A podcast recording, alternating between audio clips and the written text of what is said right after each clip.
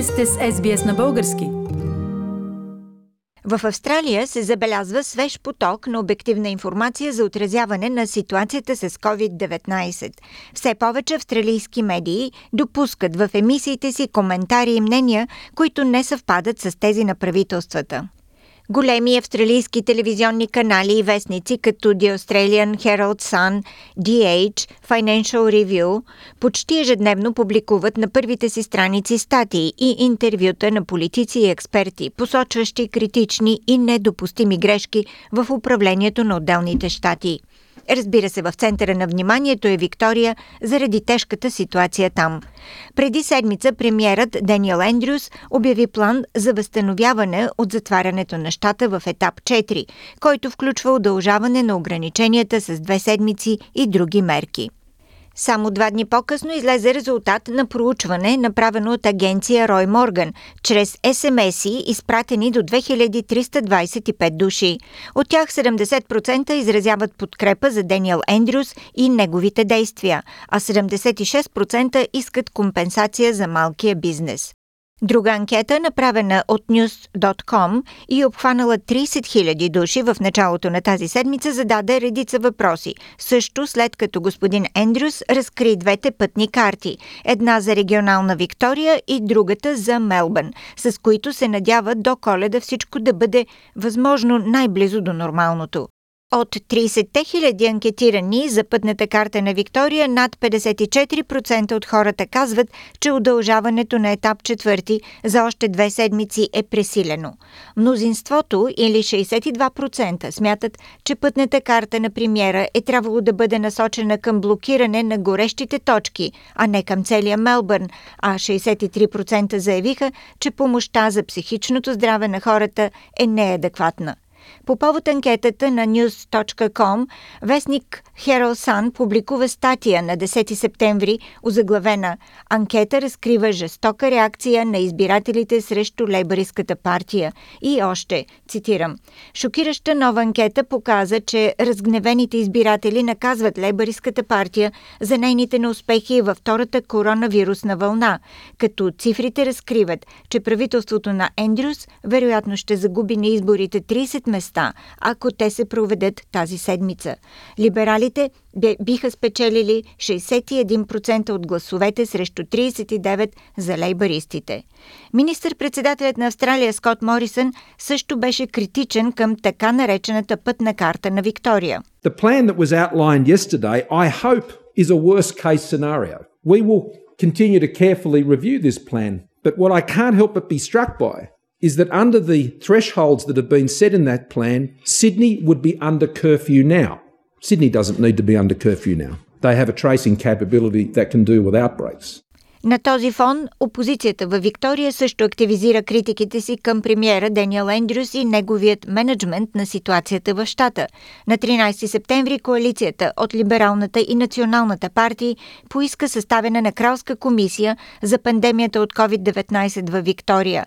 Лидерът на опозицията във Виктория Майкъл О'Брайен написа Кралска комисия ще даде отговорите, от които се нуждаят хората от щата Виктория за това как и защо лейбаристското правителство правителство на Ендрюс е било толкова неуспешно в предотвратяване на втората вълна от COVID-19. И още, всеки друг щат в Австралия, с изключение на Виктория, е успял да ограничи разпространението на коронавируса. Даниел Ендрюс е единственият премьер в страната, под чието управление има такива трагични загуби на живот и поминък. Депутатът от Либералната партия на Виктория за избирателният район Кю, Тим Смит, заяви на 8 септември в програмата Sunrise по телевизионния канал 7. This is the world's longest lockdown here in Melbourne. It's getting out of control. Uh, people are frustrated. People have lost their jobs. Over 600 people have died. I mean, it's miserable down here.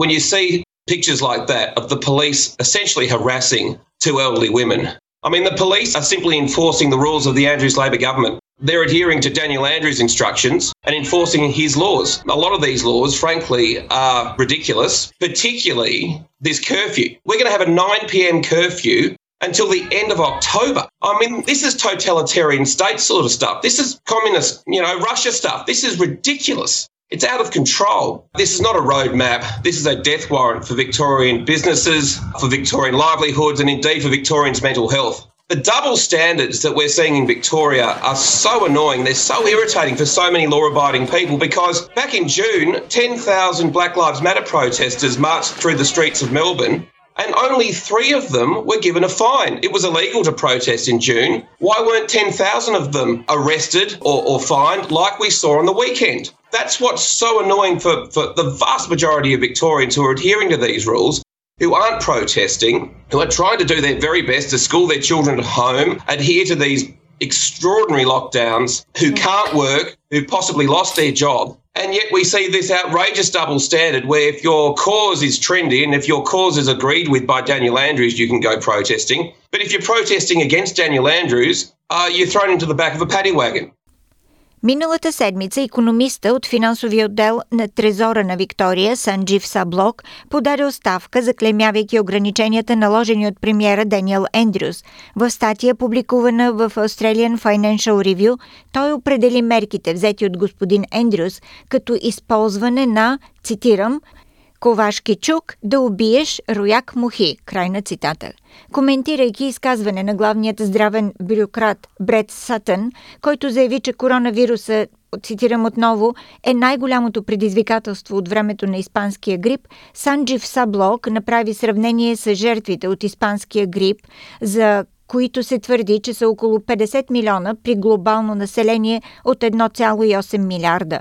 В такъв случай, спрямо днешното население на света, евентуалните жертви от COVID-19, ако коронавируса беше толкова опасен, би трябвало да бъдат 210 милиона, а до момента, както знаем, те са под 1 милион – дори и пандемията от COVID-19 да беше с размерите на испанския грип, пълното затваряне на хората и бизнеса никога не би било оправдано. Срещу пълното затваряне има силни научни доказателства, пише още господин Санджив Саблок.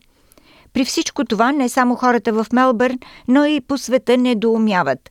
Днес Вашингтон Пост публикува статия, в която казва, че 5 милиона мелбърнчани са подложени на най-строгите пандемични мерки в света за най-дълго време – затворени в къщите си са за 115 дни, което е повече от рекордьора Манила с 92 дни карантина, Вухан в Китай 76 дни, Италия 58 дни, Нова Зеландия 33 дни докато политиците и експертите от двете страни кръстосват шпаги, в Мелбърн продължават ежеседмични, а в някои квартали и ежедневни протести срещу мерките за коронавируса и политиката на правителството за справяне с ситуацията.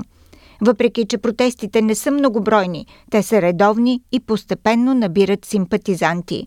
От своя страна, полицията все по-агресивно се опитва да задуши тези протести, арестува лидерите им по домовете, издава огромни глоби, брутално третира граждани, не спазващи изискванията или показващи каквото и да е несъгласие с мерките. Кадрите от бруталният арест в квартала Епинг бяха широко разпространени в понеделник тази седмица, а бащата на пострадалия мъж призова полицията да понесе отговорност за случая, особено след като 32 годишният човек беше поставен в индуцирана кома след инцидента.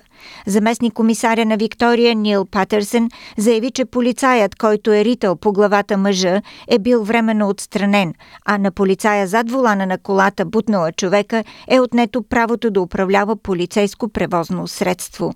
Докъде ще стигне разследването и наказанията за полицайите предстои да видим. Миналата неделя, 13 септември, станахме свидетели на голям мирен протест на най-големият пазар в Мелбърн – Виктория Маркет.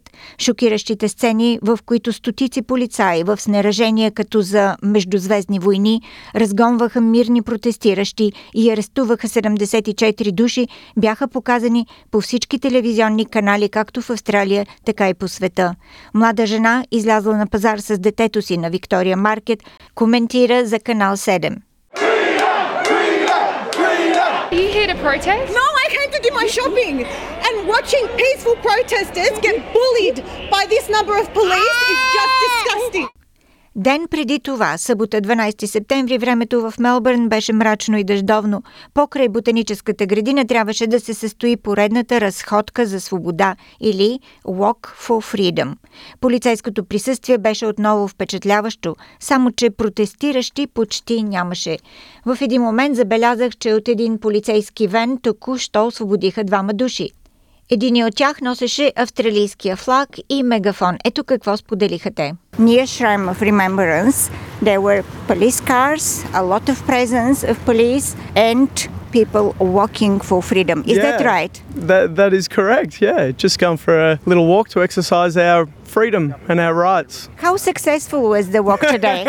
Not very. we didn't get very far. We got stopped about this point and then got walked over into the police van. He got put into the van and I got carried over towards the shrine. And then they gave us a fine and, and that's it. Yeah. How much was the fine for? Uh, Sixteen fifty, I think. And what for? I think it's too far from home. Too far from my leash. Yeah, same for me. More than five kilometres away from home for uh, to attend a peaceful protest that uh, is enshrined in our uh, Charter of Human Rights. Did they just stop you accidentally or you were Oh, they attracting just attention? Circled us. They all came They saw around. us with my flags. Yeah.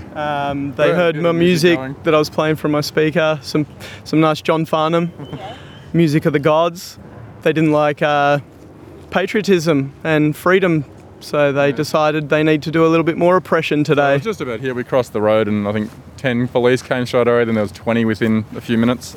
Had someone told me this a year ago that you wouldn't be allowed to go five kilometres from your house, you wouldn't be allowed to walk without this silly mask, then I wouldn't believe him. His father grew up in, Yeah, in my- communism, you know, and, and he said they were more free back under communism than we are right now, you know, and I was from Slovakia originally, so my parents escaped uh, quite a while ago now, and they said it's actually it was more free there when they left than it is in Melbourne right now. And uh, I'm, I was happy to lock down initially um, when when this was all unknown and we weren't sure what was going on. I was happy to lock down, but once the numbers come out and the figures, you know, they just keep changing the goalposts. At first it was deaths, now it's cases. Do you find the restrictions at the moment unjustifiable? Oh. completely, yeah. completely, But the completely. numbers and and yeah, the numbers are pretty manipulated, and compared to past flu statistics, it just doesn't make any sense. We didn't shut down in 2017 when there was 1,255 flu deaths, 250,000 cases, and this year we've had 36 flu deaths. Not a single flu death since week 11. Hardly any cases Australia wide. And no transparency with the with the reasoning behind the restrictions. You know, this is all unprecedented in our uh, in our um, Australian history. Can't we, as a democracy, as a as a people, can't we decide what is right for us? Can't we choose the limitations we put ourselves under based on our amount of uh, fear and concern for what is happening? We've uh, we've attended several of these protests now. I'm still alive and well. I have a heart condition. I have co- comorbidities. I had a heart attack three years ago. I'm out here. Shouldn't I be dead by now if this is as dangerous as, as our leaders say they are? Докато разговарях с двамата мъже, към нас се приближи жена на колело, която беше дошла да види дали ще има протест. Тя се представи като кара. Well, I just came for a bike ride like I did last weekend, just to have a look. But I come to support the people of Melbourne who have been, they're not in a lockdown. the people of Melbourne are not in a lockdown. They are in a lock up. They're locked up. They want, the government says that you have to stay in your apartment or your house for 23 hours and only allowed outside for exercise for one hour. That is criminal in itself. I just came for a bike ride and all I see is like a thousand police and SWAT team police outside the shrine, surrounding the shrine, surrounding the botanical gardens. And what for? It loo- looks like a war zone. There's no people here protesting. Do you find justifiable those restrictions comparing to the dangers of the coronavirus? Without a curfew, it, it would still be the same. Without a lockdown, many countries have not had a lockdown like this. This is the worst lockdown in the world at the moment. I mean, Italy and Spain were locked down, but only for a few weeks. And then they got back on, on with their lives. And the, Europe, Europe has stood up for their rights and succeeded with thousands of people going to the streets. Do you think people have right to protest here in Melbourne? Yes, yes. Everybody has the human rights to stand up for their freedom, for their rights, because they've their their lives have been taken away from them. That's just a crime in itself. От разговорите ми с тези хора и от всичко, което се случва, останаха много отворени въпроси.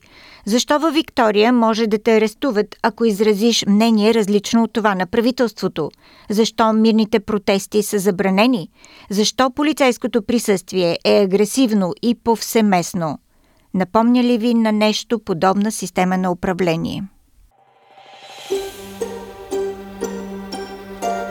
Харесайте, споделете, коментирайте. Следете SBS на български във Facebook.